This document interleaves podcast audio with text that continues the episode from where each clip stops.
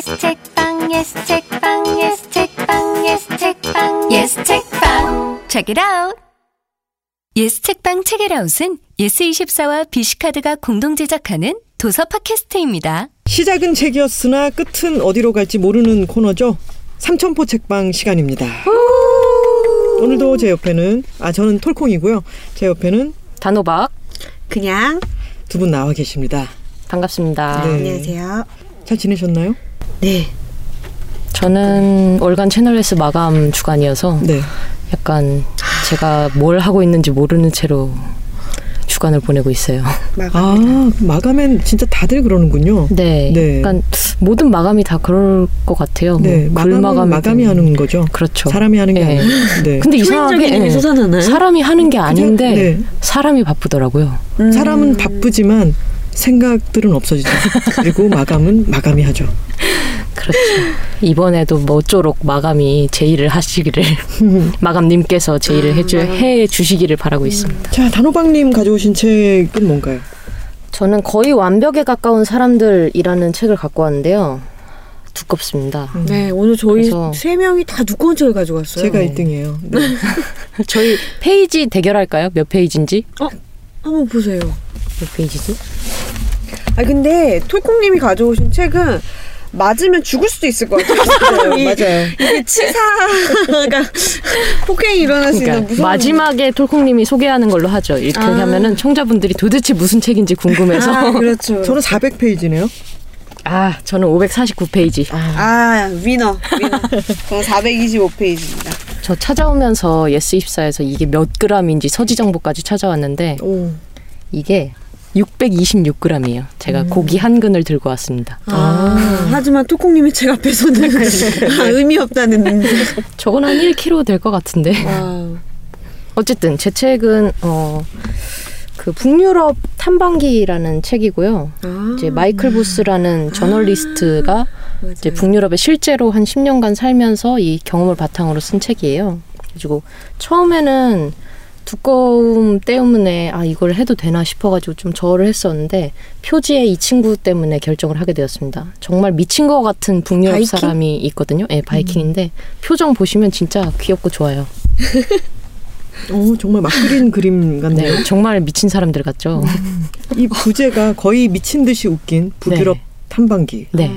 그래서 저는 사실 그 부제와 이 띠지에 있는 문구를 보고 띠지에는 이렇게 적혀 있습니다. 가디언과 옵저버, 뉴욕타임즈에서 미친 듯이 웃긴다. 큰 소리로 웃었다. 엄청나게 웃긴다. 그래서.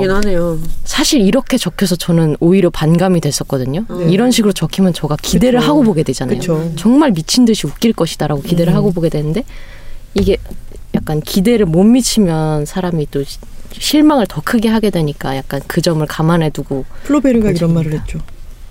가장 큰 지금 헷갈리는데 가장 큰 기쁨은 기대의 기쁨이다라고 얘기를 아, 했던가. 음. 가장, 가장- 큰 행복은 기대의 행복이다. 어, 뭐 이런 얘기를 했었어요. 가장 큰 실망은 기대의 실망이기도 하죠. 음, 그렇죠. 네. 어땠나요? 그러면 이 책을 가지고 재밌었어요. 나오신 건 네. 재밌었고 네. 즐거웠는데 미친 듯이 웃기진 않았습니다. 음. 그래서 또 읽고 제가 왜 미친 듯이 웃기지 않았을까 생각을 또 했어요. 네, 메타의 메타적으로. 네, 그래서 제가 북유럽을 잘 모르더라고요. 네. 제가 북유럽 사람들을 알면 정말 알아서 웃긴 것들이 있잖아요. 음, 네. 그래서 음. 내가 실제로 북유럽 사람들을 만나고 내가 관계를 맺었으면 맞아 진짜 이래 하면서 엄청 웃었을 대목들이 눈에 띄었는데 음, 뭐 주변에 북유럽 이름 생각해봐도 사실 없잖아요. 음, 네. 뭐 뭐뭐 손으로 끝나는 모든 사람들, 도티르로 끝나는 모든 네, 사람들. 뭐 스타그 라르손 뭐 이런 사람들을 잘 몰라서 그것 때문에 재미가 반감이 됐다고 생각을 하는데 만약에 알고 계신 분들이라면 진짜 웃기다고 생각을 할 것 같아요. 그러면 거의 완벽에 가까운 사람들은 누군가요? 북유럽 사람들을 얘기하는 거예요? 네, 사실 왜 그렇게 요새 얘기를 하죠? 예, 북유럽 열풍이 불고 있잖아요. 저희 네. 나라에서도 맞아요. 아, 우리나라에서도 이상적인 네. 나라? 라곰이라든지 네. 휘게라든지 북유럽 스타일, 뭐 이케아 또 뭐 있죠? 뭐 하여튼 북유럽 사람들은 복지도 좋고 음. 교육도 잘 되고 음. 사람들이 만족하고 행복도도 높고 맞아. 다잘 될 것이다라는 맞아요. 그게 서양에도 있었나 봐요. 네. 영국 아. 쪽에서도. 음. 그래서 이 사람이 10년 동안 실제로 살면서 과연 그런가? 음. 이 저자가 마이클 부스라는 사람인데 영국 저널리스트이기도 하거든요. 그래서 저널리스트 특유의 그 모든 것에 회의하는 능력 있잖아요. 과연 그런가? 그래서 내가 실제로 한번 보겠다 해서 북유럽 사람들 인터뷰하고 뭐 관련 역사서 찾아 읽고 하면서 이제 얘기를 풀어 나가는 거죠. 정말 북유럽이 이렇게 유토피안가? 음. 그래서 뭐 결론을 여기서 말씀드리긴 좀 그렇지만 그렇게까지 유토피아는 아니다. 북유럽의 어떤 정책적인 게 희망적인 게 있고 이 음. 정책이나 이 사람들의 관념 때문에 더욱더 나아지려는 방향이 있기 때문에 희망적이다라고 결론을 내고 있습니다. 그래서 저 스스로 결론을 내자면 이 626g의 책이지만 충분히 읽어볼 가치가 있다. 오, 호평이네요. 음. 지금 단호박님은 북유럽이라고 발음을 하시고 저는 북유럽이라고 발음을 해서 아, 제가 지금 말씀하시는 동안 슬쩍 네이버에서 어, 발음이 어떻게 되는 게 맞는지를 찾아봤더니 놀랍게도 발음이 정해져 있지 않대요. 아 그래요? 네. 그래서 북유럽이라고 해도 되고 북유럽이라고 해도 된대요. 근데 원래 네. 우리나라 그 뭐라 문법 어문 규칙. 네, 보면 기억 다음에 그러니까요. 모음이 오면 원래 음. 이렇게 올라가야 되잖아요. 그래서 그래서 니은 발음이- 맞잖아요. 네. 아니 니은 그쵸. 발음이 맞죠? 아, 그게 니은이 첨가될 수도 있고 아닐 수도 있다는 거죠. 아, 이거를 네. 한 단어 합성어로 받아들이는 건지 아니면 이거 앞에 앞에 말이 붙었다고 생각하는 건지에 오. 따라 다를 것 같은데 정해져 있지 않으니까 편하게 발음을 하면 되겠습니다. 어떻게 발음하세요, 그냥님은? 북유럽. 북유럽. 음. 제 친구 중에 김갑용 씨가 있었어요. 김갑용 씨. 네. 네. 그래서 이분은 자기 평생 동안 자기 이름이 김갑용이라고 생각을 하고 살았거든요. 네. 저도 그렇게 부를 것 같은데요? 근데 어느 날 국어 선생님께서 감룡? 감용이다 너는. 왠지 막, 오! 이런 소리 내야 될 것 같은 이름이야. 근데 진짜 그, 그 사이에 니은을 그것도 뭐 정해져 있는 걸까요? 그 발음이? 음. 가병이 아니라 감용이다. 근데 감, 네. 이 말씀 죄송하지만 감용이든 가병이든 발음이 참 재밌네요. 네. 네. 진짜 한 번 들으면 이, 잊어버릴 것 같지 않은 이름. 네. 네. 잘 계신가요, 김감용 씨? 목소리가 떨렸어요. 갑용 씨? 네, 말씀하신 대로 정말 사람 사는 게 사실 사람이 완벽하지 않은 어, 존재들이다 보니까 아무리 완벽에 거의 완벽에 가까운 사람들이라 하더라도 다 완벽할 수는 없죠. 그렇죠. 당연하게도. 그래서 여기서 그 북유럽도 여러 가지 나라를 다 통틀어서 저희가 북 북유럽, 북유럽이라고 표, 표현을 하는데 네. 재밌는 게 저희가 막 일본인은 막 이래 하면서 얘기하고 막 음. 중국 사람들은 이래 하면서 음. 얘기하는 게 있잖아요. 네. 북유럽도 똑같더라고요. 음. 그래서 뭐 노르웨이 사람들이 스웨덴 욕하고 네. 스웨덴이 진짜 그게 핀란드 있더라고요. 욕하고 그런 네. 근데 그거는 이웃 나라들은 다 서로 간에 싫어할 수밖에 없어요. 음. 제가 남미 그렇죠. 갔을 때 그때 월드컵이라 가지고 한국 대 아르헨티나 전을 하는데 음. 그 호스텔에서 아침 식사를 하는데 브라질 애들이 저를 잔뜩 응원해주고 갔어요. 우리는 아르헨티, 아르헨티나가 지길 바라거든. 너희를 응원한다. 막 이러면서요. 가까운 네. 나라들은 사이가 안 좋을 수밖에 없죠. 네. 네. 그래서 수잔 손택이 스웨덴에서 살았던 적이 있다고 아, 하더라고요 그래요? 책에서. 네. 그래서 스웨덴에 악담을 한 말이 있었는데 이게 음. 웃겨서 좀 소개를 해드릴게요. 솔직히 스웨덴은 따분하고 품위 없는 제2의 그레타 가르보로 넘쳐난다.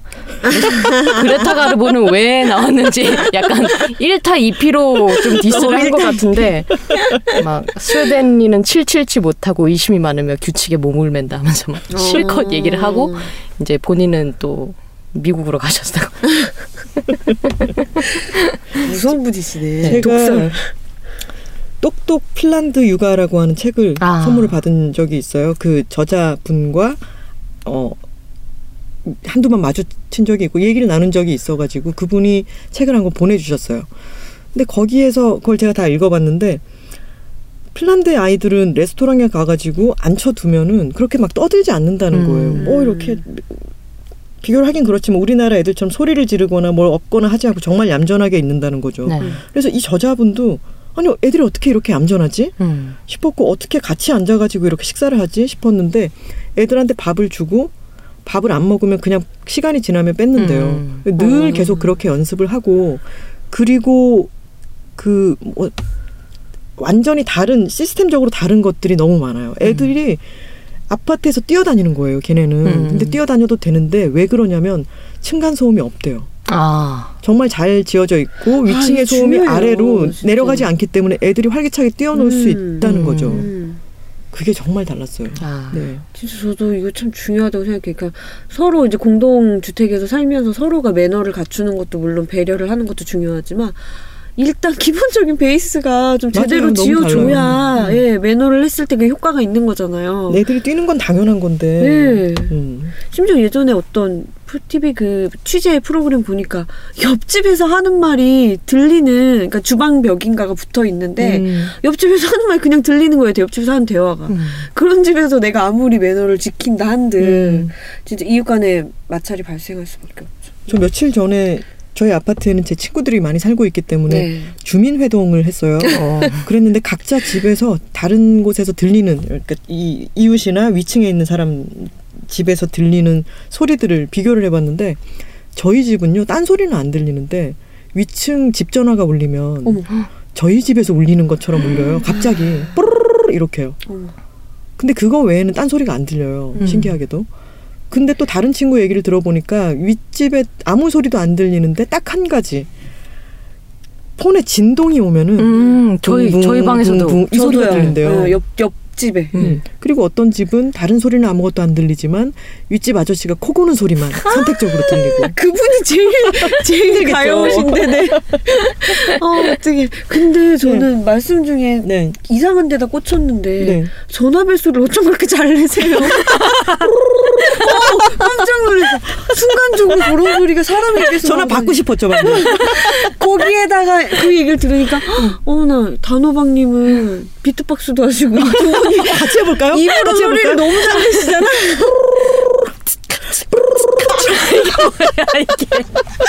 여기 정말 잔재주 많은 사람들이 다 모여 있어. 자, 이 방에서 어 그냥님이 가져온 책 제목이 뭐죠? 제가 가져온 책은 이 방에서 가장 지혜로운 사람인데요. 이 부제를 보고 저도 끌려가지고 음. 선택했어요. 현명한 판단을 위한 다섯 가지 심리 수업. 음. 이라는 책인데 이제 책에서 이야기하는 건 사회 심리학의 연구 결과들, 조사 결과들 이런 게 쭉 나와요. 그러면 그러면서 평균적인 인간의 생각과 감정, 행동이 어떻게 작동하는지, 어떤 습성을 경향을 띠고 있는지 이야기를 해주면서 그러니 이런 주변 상황들을 알고 인간이 어떤 존재인지를 좀 알면 우리가 더 지혜로운 선택을 할 수 있지 않을까 음. 이런 이야기를 해주는 책인데요. 그 표지에 할아버지가 마음에 드네요. 이 표지 할아버지는 사실 저를 낚으셨어요. 음. 제가 파닥파닥 낚였죠. 왜냐면 책을 표지를 보시면 약간 가벼운 내용일 것 같은 산뜻한 내용일 것 같은 느낌이 드는데 사실 안에 보면 학술적인 내용들이 줄을 이루고 아, 있어서 네. 처음에 서문을 읽을 때는 어 책을 잘못 고른 것인가 어, 딱딱한 것 같은데라고 했어요. 근데 너무 재밌게 읽히는 어. 거예요. 저는 개인적으로 이런 이야기를 좋아하거든요. 네. 연구 결과 이렇대. 이런 어왜 그럴까? 사람들 왜 음, 그럴까? 막 이런 거 궁금하거든요. 음. 그래서 굉장히 재밌게 읽었어요. 네, 이 책이 어떤가에 대해서 이렇게 지금까지 얘기한 내용은 좀 추상적이잖아요. 네. 네. 그래서 책에 나온 내용을 단편적으로 딱 소개를 해드리면 아 어떤 내용이구나라고 음. 아실 것 음. 같아요. 이런 내용이 있어요. 유럽 여러 국가들이 장기 기증 서약을 할때 운전면허증이 어, 저희 그 이거 들어본 적 있어요. 아, 네. 그게 이제 어떤 하나의 표식처럼 음. 이제 활용이 된다는 거예요. 네. 그러니까 의료 그 운전면허증 뒷면에 서명을 함으로써 내가 혹시라도 사고가 나서 어, 이제 세상을 떠나게 되면 장기 기증을 하겠다 안 하겠다 의사를 확인한다는 거예요. 아 그러면은 yes가 default인 거예요. 아 그러면 그게 나라마다 달라요. 아 그래요? 그 얘기를 하려고 합니다. 지금. 예, 말씀하시죠, 톨콩. 서명을 해야 되는 게 의무는 아니고 서명을 했을 경우에는 그렇게 통용된다라는 뜻인가요? 네. 아 네. 네. 근데 말씀하신 것처럼 서명을 했을 때, 아, 이 사람은 장기 기증 서약을 한 것이다. 라고 보는 방식이 있는데 이게 옵트인 정책이에요. 네. 그리고 반대로 나는 장기 기증을 안 하겠다라고 했을 때 서명하는 것. 그것을 옵트아웃이라고 하는데요. 네. 재밌는 건 이렇게 두 가지 선택이 있어요. 그러면 어떤 나라가 서명, 그러니까 장기 기증 서약하는 확률이 더 높을 것 같으세요? 서명을 해서 의사를 표시하는 나라와 서명을 아 설명을 잘 못했다. 그러니까 디폴트가 장기 기증을 하는 게 하겠다. 디폴트고 네. 하지 않겠다 일 때 의사를 표현하는 쪽과 다- 장기 기증을 하지 않는 게 디폴트인데 하겠다는 의사를 표명하는 쪽. 네, 맞습니다. 저는 전자가 더 많을 네, 거라고 전자가 더 생각합니다. 많을 거라고 생각합니다. 점점 옵트인이었나요? 그 옵트인인지 아웃인지는 헷갈리고 장기 기증을 하는 게 디폴트인. 아 맞아요, 맞아요. 옵트 아웃. 그러니까 모든 사람이 기꺼이 장기를 기증하는 것을 기본으로 하되 장기를 기증하지 않겠다는 사람은 운전면허증에 서명을 하도록 하는 방식. 음. 이 경우에는 거의 100%에 육박하는 사람들이 장기 기증을 했대요. 음, 그런데 그렇죠. 네. 그렇지 않고 네가 별도로 서명을 해야만 너가 장기 기증을 이식하는 걸로 하겠다라고 했을 때는 15%밖에 음. 장기 기증을 하지 않았다고 합니다. 네. 그러니까 이런 결과를 보여줌으로써 이 책은 뭐라고 얘기하냐면 선한 의도에서 효과적인 행동으로 이어지는 경로는 더 단순하게 만들어라. 음. 음. 그리고 사람들이 하지 말았으면 하는 행동은 실제로 그 하는 행동을 하는 것이 어렵게 음. 만들면 된다 라는 이야기를 하고 있어요. 이런 식으로 심리적인 연구 결과, 음. 조사 결과를 보여주고 그러니까 우리가 이런 선택을 하면 더 지혜롭게 이 문제를 해결할 수 있지 않을까라는 음. 이야기를 하는 책입니다.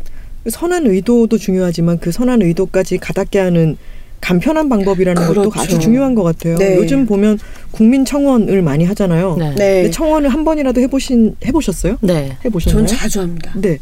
자주 할 수 있는 것도 사실 한 번 해보면 너무 쉽잖아요. 그렇죠. 맞아요. 근데 그게 뭐 어디 동사무소에 가서 뭘 발급받아서 찍고 보내고 한다면은 그 귀찮음을 이기기가 힘들죠. 아무리 선한 의도를 갖고 있다 하더라도. 근데 한 번만 해보면 자신의 의사를 표명하는 게 이렇게 쉬워지는 거는 음. 어, 훨씬 낫겠죠. 그래서 인터넷 사이트에서 이걸 좀 다르게 악용 악용까지는 아니어도 다르게 이제 사용을 많이 하잖아요. 네. 예를 들어서 회- 회원 탈퇴 음. 하시겠습니까? 아, 이렇게 절차를 저렇게 복잡하게. 간 다음에 이렇게 하시고 정말 하시겠어요? 물어봐서 저 진짜 화가 나는 게 네. 탈퇴 신청 버튼을 찾을 수가 없는 맞아요. 경우가 있어요. 어디다 숨겨놨는지. 네. 그거 정말 너무 화가 나요. 나는 내 개인 정보를 내가 어떻게 처리할지 선택할 수 있는 권한이 있는데 그걸 침해하는 거잖아요. 내 권리를. 네. 너무 화가 나요. 음. 이를테면은 뭐 유튜브 애들을 결제한다. 음. 그러면 한 달을 결제하면은 자동적으로 다음 달도 탈퇴하지 않으면은 그렇죠. 이어지는 거잖아요. 그리고 제가 예전에 아까 카드를 탈퇴하려고 전화를 했어요. 아주 옛날 일이에요. 음. 전화를 해서 어, 더 이상 쓰지 않아서 탈퇴하고 싶습니다라고 얘기를 했는데 그분이 이리저리 계속 설득을 하시는 거죠. 네. 포인트가 얼마 나왔습니다. 뭐, 뭐 어디에서도 쓰실 수 있는데 정말 탈퇴하시겠습니까? 여러 번을 물어보셔가지고 제가 아니요 저는 안 쓸 겁니다. 안 쓸 거예요. 탈퇴할 거예요. 계속 얘기를 했는데 맨 마지막에 그분이 뭐라고 하셨냐면 고객님 하, 아쉽네요 라고 하셨어요. 근데 저는 화가 났어요 그때. 네, 네. 이 사람한테 화가 난 게 아니라 음, 음. 이게 매뉴얼화 돼 있을 그렇죠. 거잖아요. 음, 근데 맞아요. 이분한테 감정적인 섭섭함을 표현해라 한숨을 쉬며 음, 맞아요. 이게 매뉴얼에 들어 있을 걸 생각하니까 아 그 그게 너무 화가 나는 그 거예요. 감정 노동을 맞아요. 강제하는 것. 맞아요. 그것이 정말 화가 나는 거죠. 그리고 음. 사실 사람이 누구나 내가 이야기하는 어떤 내용에 대해서 상대가 거절을 하는데 그걸 얘기하는 게 계속 이야기를 해야 되는 게 얼마나 심적으로 그게 참 네. 그럼요. 좋지 않겠어요. 그럼요. 그거를 시킨다는 게 참 맞아요. 그게 참 안 좋아서 저도 들으면서 좀 한숨이 나왔어요. 음, 예. 그래서 요새는 좀 많이 나아지고 있다고 해요. 그거를 음. 뭐 법적으로든 어떤 식으로든 음. 뭐 몇 단계를 거치게 하지 마라 이런 게좀 아. 약간 규율 같은 걸로 좀 내려오나 봐요. 네. 이제 법적으로는 아니더라도 네. 이제 권장 사항으로 음. 요새는 좀 많이 나아졌다 그러더라고요. 음. 그게 감정 노동이라고 하는 말이 있으니까 그 감정 노동의 힘듦에 대해서 사람들이 인지를 더 쉽게 하게 되고 그거에 척도를 맞춰 가지고 또 그런 제재가 생길 수가 있으니까 참 재밌네요. 그래서 다섯 가지라고 처음에 말씀해 주셨는데 네. 약간 하나만 더 말씀해 주실 수 있을까요? 이거 솔직히 저는 이 책 너무 재밌게 읽어서 네. 그러니까 실험 결과, 조사 결과 하나하나가 다 너무 흥미로웠어요. 그래서 설명해 드리고 싶은 내용이 굉장히 많은데, 음, 그 중에서 하나만 더 꼽아야 된다면, 네. 인상적이었던 이야기를 하나, 같이 우리가 좀 생각하고 나누고 싶은 이야기를 하나 들려드릴게요. 어, 방금 되게 초등학교 선생님 같았어요. 죄송합니다. 아 유감입니다. 지금 그냥님은 아주 희귀병이 죄송병을 앓고 계셔가지고 모든 것에 있어서 죄송합니다를 너무 남발하셔가지고 저희가, 저희가, 네. 교정을 해줬어요. 녹음을 하기 전에 죄송합니다를 한 17번쯤 들은 것 같아요. 그래서 와 그거를 부풀리기 과장. 유, 감입니다 아, 13번을 했어요.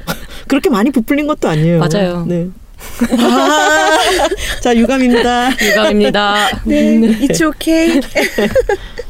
네, 한 가지만 이야기를 더 해볼까요? 그 이야기는 많이 아시, 아시죠? 한나 렌트가 이야기한 악의 평범성. 네. 음. 이야기는 많이 아시죠? 네, 우리가 이 이야기를 들으면 그냥 기함을 토하잖아요. 음. 어떻게 평범한 이웃이었던 사람들이 그 특정 민족이 우월하다고 생각하고 음. 그래서 타 민족을 학살하는 데까지도 음. 직간접적으로 동참할 수가 있었느냐 인간이란 과연 그런 존재이냐라고 우리는 좀 섬뜩하기도 하고 많이 무섭기도 한데요. 네. 거기서만 주로 우리 생각이 좀 끝났던 것 같아요. 음. 근데 이 책의 저자는 뭐라고 이야기하냐면 어떤 악행에 대한 개인적 및 총체적 차원의 합리화를 포괄적으로 분석하려면 도덕이라는 스펙트럼, 스펙트럼에서 합리화와는 맞은편에 있는 행동, 즉 자기가 감당해야 할 엄청난 위험과 희생을 감수하면서 사악함에 저항했던 여러 개인의 행동도 함께 살펴보아야 한다. 라고 이야기를 하는 거예요. 왜냐면 같은 상황이었지만 그 상황에서 어떤 사람은 직간접적으로 그 악행에 동참하는 걸 선택했지만 그 반대에서는 분명히 거기 자신에게 불이익이 돌아올 것을 알면서도 동조하지 않았던 이들이 있다는 거죠. 그러니까 이 사람들까지 함께 생각해야 우리가 균형적이고 전체적인 사고를 할 수가 있다라고 이야기를 하는 거예요. 그 예로 앙드레스타인이라는 사람이 쓴 조용한 영웅들이라는 음. 책을 이야기하거든요. 네. 이 앙드레스타인은 나치에 의해서 가족을 잃어 잃은 사람인데 나중에 이제 사회학자이자 심리치료사가 됐어요. 하지만 자기가 유년 시절에 겪은 그 상처 때문에 굉장히 힘들어하고 있었는데 누군가 이 사람한테 그러지 말고 유대인을 도와줬던 사람들, 당시 유대인을 도와줬던 사람들 한번 만나봐라. 그래서 얘기를 들어봐라 라고 제안을 한 거예요. 그래서 그 사람들을 찾아서 이야기를 들은 내용을 이 조용한 영웅들 이라는 책에 기록을 했거든요. 네. 그래서 그 내용을 보면 진짜 누군가는 유대인을 하루쯤 숨겨주기도 하고 한 끼의 밥을 주기도 하고 그렇게 작은 선의부터 시작을 한 사람들도 있고 네. 이게 점점 커져서 나중에는 이 사람들에게 필요한 약을 구하기 위해서 위험을 무릅쓰고 음. 나가서 그걸 구해오는 그런 사람들도 있었다는 거예요. 네. 그러면서 이런 이야기를 그 사람들은 이제 아니 나는 그 행동이 그렇게 큰 일이었다고 생각하지 않는다. 내가 했던 행동이 그렇게 큰 일이었다고 생각하지 않는다라고 하면서 이런 이야기가 있다고 합니다. 내가 만약 이 아이들의 운명을 모른 척 한다면 세상이 나에 대해 뭐라고 할까? 나는 어떤 종류의 인간이 될까? 그리고 전쟁이 끝나고 평화로운 생활이 다시 시작될 때 과연 나는 나를 떳떳하게 볼 수 있을까? 라는 생각을 했다고 해요. 그러니까 이 이야기를 들으면서 정말 그래서 같은 상황에서도 누군가는 악행을 하고 누군가는 악행을 하지 않는데 그걸 가르는 기준이 사실 이 작지만 큰 하나의 생각에서 갈라진다는 걸 떠올리니까 참 스스로에게 많이 질문을 하게 되더라고요. 음. 나는 과연 그런 순간 어떤 생각을 하고 어떤 선택을 하는 인간일 것인가 그런 생각이 들더라고요. 그리고 생각을 해 보는 건 당연히 좋은 일이겠습니다만 실제로 그런 상황이 닥치기 전에는 말을 하는 거는 별로 소용이 없죠. 음. 나는 뭐 고문을 받을 때도 뭐를 어떻게 하지 않을 거야 와 음. 실제로 그런 일이 벌어졌을 때는 또 전혀 다른 맞아요. 일이니까요. 그건 장담할 순 없는 네. 일이라고 생각해요. 근데 그 조용한 영웅들이라고 하는 표현이 악의 평범성에서 이제 선의 평범성 음. 같은 음, 표현이에요. 그러네요. 네. 그리고 이런 실험 결과도 있었어요. 그 서로 심리적으로 심리 실험을 하는데 지원자를 받은 거예요. 그래서 어 이런 방 안에서 전기 충격 어 여기 나와요. 아, 네. 게나 있죠. 저도 그 실험 이, 실험 이야기를 참 흥미롭게 생각하거든요. 네, 맞아요. 어, 뭐지? 전 모르겠어요. 아주 낮은 것에서부터 아주 강한 것까지 아. 충격의 정도를 높일 수가 있어요. 네. 스탠리 밀그램의 권위에 대한 복종 실험. 네네. 음. 근데 이거 이것도 굉장히 유명한 네네. 실험인데 네. 이거를 하면서 물론 전기 충격을 받는 사람은 실제로 받지는 네. 않고 높은 걸 누르면은 굉장히 고통스러운 연기를 해요. 근데 어느 정도 이상이 가면은 굉장한 고통이 저 사람에게 가해진다라고 네. 하는 걸 이미 알고 있는 사람도 뒤에 있는 어, 실험 지시자가 자 더 높이세요, 네. 더 높이세요 이러면은 높인다는 거예요. 네. 아주 많은 수의 훨씬 뭐 과반보다 훨씬 많은 수의 사람들이 올리라고 하니까 그걸 올리는 거죠. 네. 이게 정말 악의 평범성인 거죠. 시키라 시켰으니까 나는 서류에 적힌 대로 했을 뿐이다. 네. 네. 그게 실제로 사람이 죽어 나가는데도 음. 네, 그런 부분이 있죠 인간들에게. 말씀하신 이 얘기를 이책 소개하면서 진짜 얘기하고 싶어서 이 실험을 네. 말씀 나온 김에 하나 덧붙일게요. 네. 저도 그 실험을 들을 때마다 그 생각을 하거든요. 과연 그 상황에 나는 버튼을 안 확신할 네. 수 있을까? 음. 그런 생각을 하거든요. 네. 근데 우리가 거기까지 생각을 하는데 이 책에서 무슨 얘기를 하냐면 만약 이 피실험자들이 놓였던 상황, 버튼을 누르는 사람들이 놓였던 상황이 조금 달랐다면 어땠을까라고 이야기를 해요. 예를 들면 전기 충격기 바로 옆에 버튼이 하나 있고 그 아래에 만일 실험을 중단하고 싶거나 실험과 관련해서 대학교 관계자와 토론을 하고 싶으면 이 버튼을 누르시오. 음. 대학교 연구윤리위원회라는 안내문이 붙어 있었다면 네. 그러면 이 사람들이 자기 행동을 멈추기가 조금 더 수월하지 않았겠는가라는 음. 이야기를 하는 거예요. 네. 그게 우리가 저희가 아까 장기 기증 서약서 얘기했던 거하고 이어지는 거예요. 음. 누군가가 그 자기가 멈추고 싶은 행동, 안 좋은 행동은 쉽게 멈출 수 있도록 음. 우리가 도와주는 경로를 음. 만들어야 된다라는 거죠. 음. 이 책은 그러니까 인간 본성이 그렇다 해서 그치는 게 아니라 그것을 좀 더 현명하게 만들 수 있는 방편, 뭐 통, 경로에 대해서 음. 많이 생각을 한 책이네요. 네, 그러니까. 지혜로운 사람이라면 음. 이런 지식을 가지고서 좀더 네. 현명한 선택을 음. 하면 좋지 않겠느냐. 현명한 선택을 유도하는 방안에 대해서 생각을 많이 하는 책이네요. 맞습니다. 맞습니다. 넛지 같은 거네요, 사실. 어, 너찌라는 표현도 나오고. 어, 소리. 저도 심리 관련한 책들 대중서들은 재밌어서 많이 읽거든요. 네. 이 책 참 좋습니다. 정말. 음. 예. 어렵지 않아요. 음. 처음에 서문이 제일 어려운 것 같아요. 서문이 약간 내가 책을 잘못 고른 것인가라는 흔들리는 구간인데 그 부분만 잘 넘기시면 참 재밌게 쉽게 읽으실 수 음. 있습니다. 서문을 근데- 서문을 빼고 읽으십시오라는. 네, 서문 뒤에 읽으셔도 될 것 같아요. 사실 나중에. 네. 카피를 쓸 때도 문전 걸치기 기법이라는 게 있어가지고 처음 시작은 아주 편안하게 하고 점점점 올라가는 거죠 부담이. 근데 그런 그 이론도 있지 않나요? 아니 다 넣었네요. 이론을 다 넣었어. 네, 진짜 이 두꺼운데 꽤 두꺼운데 예, 진짜 알차게 넣었습니다. 어. 어, 깨알같네요 빼곡하게. 네. 재밌습니다. 자 제가 이제 소개할 책은요 네.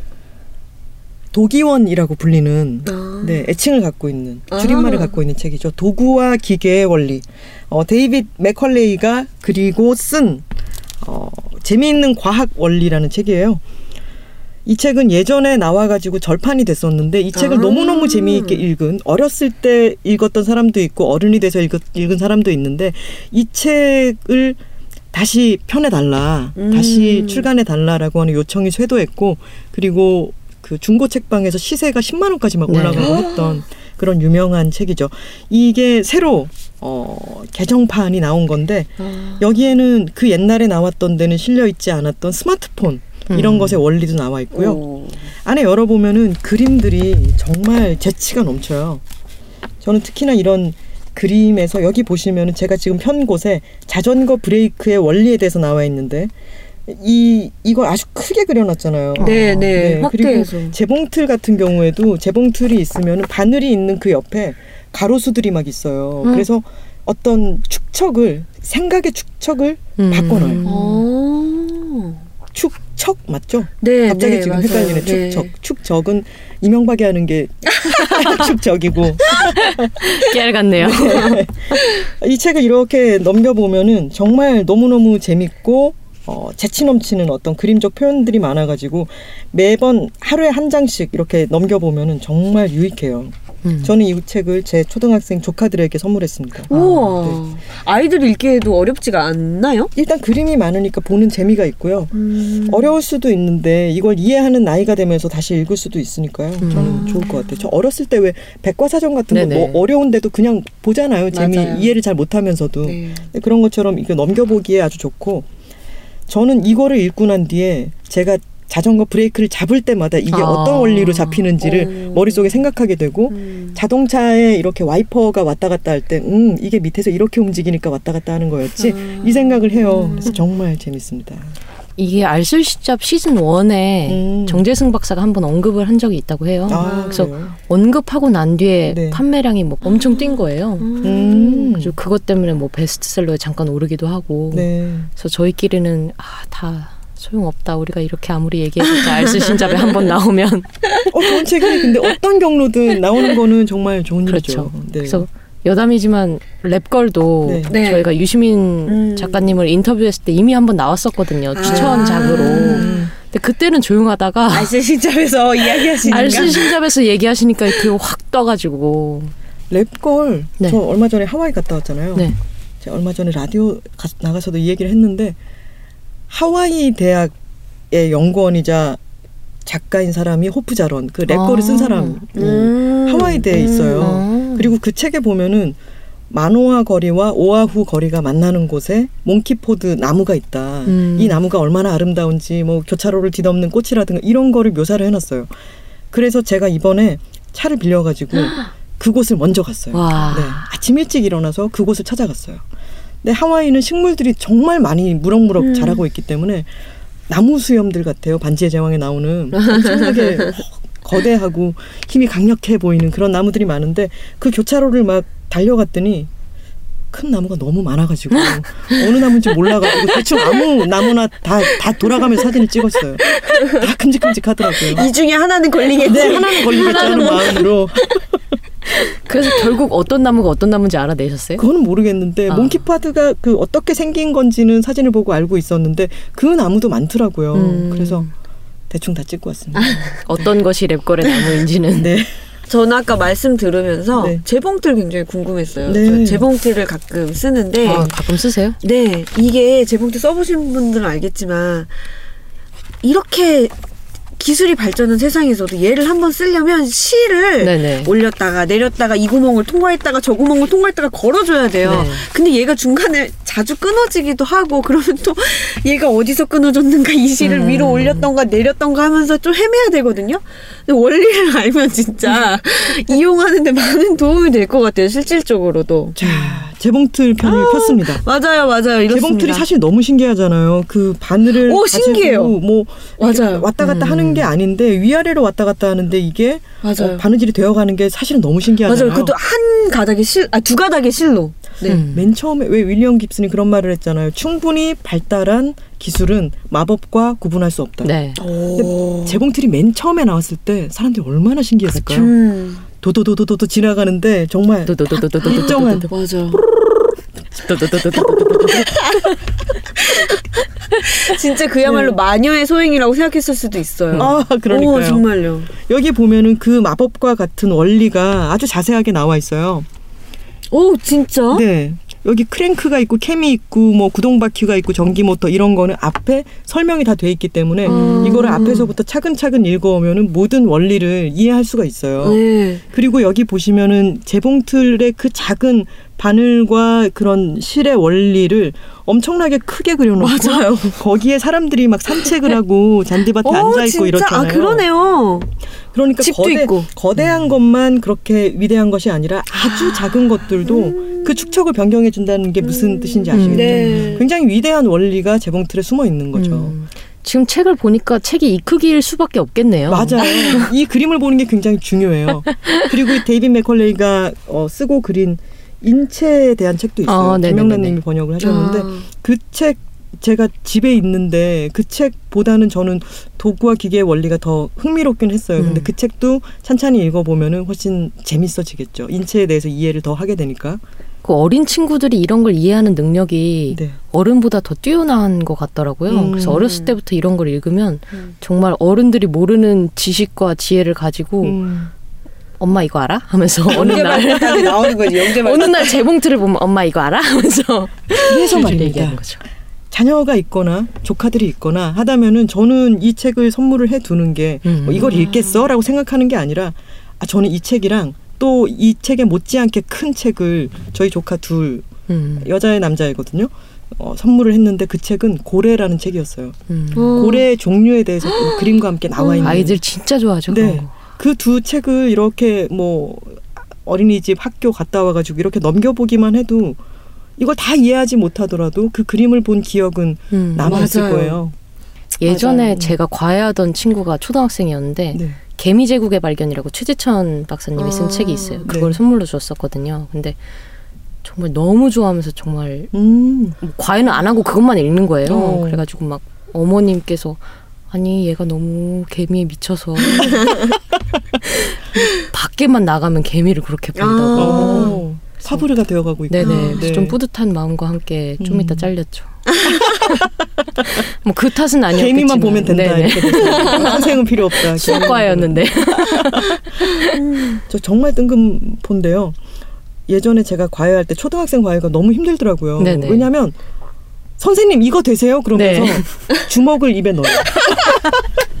그래서 아, 어유 신기하네. 자 다음 문제 볼까?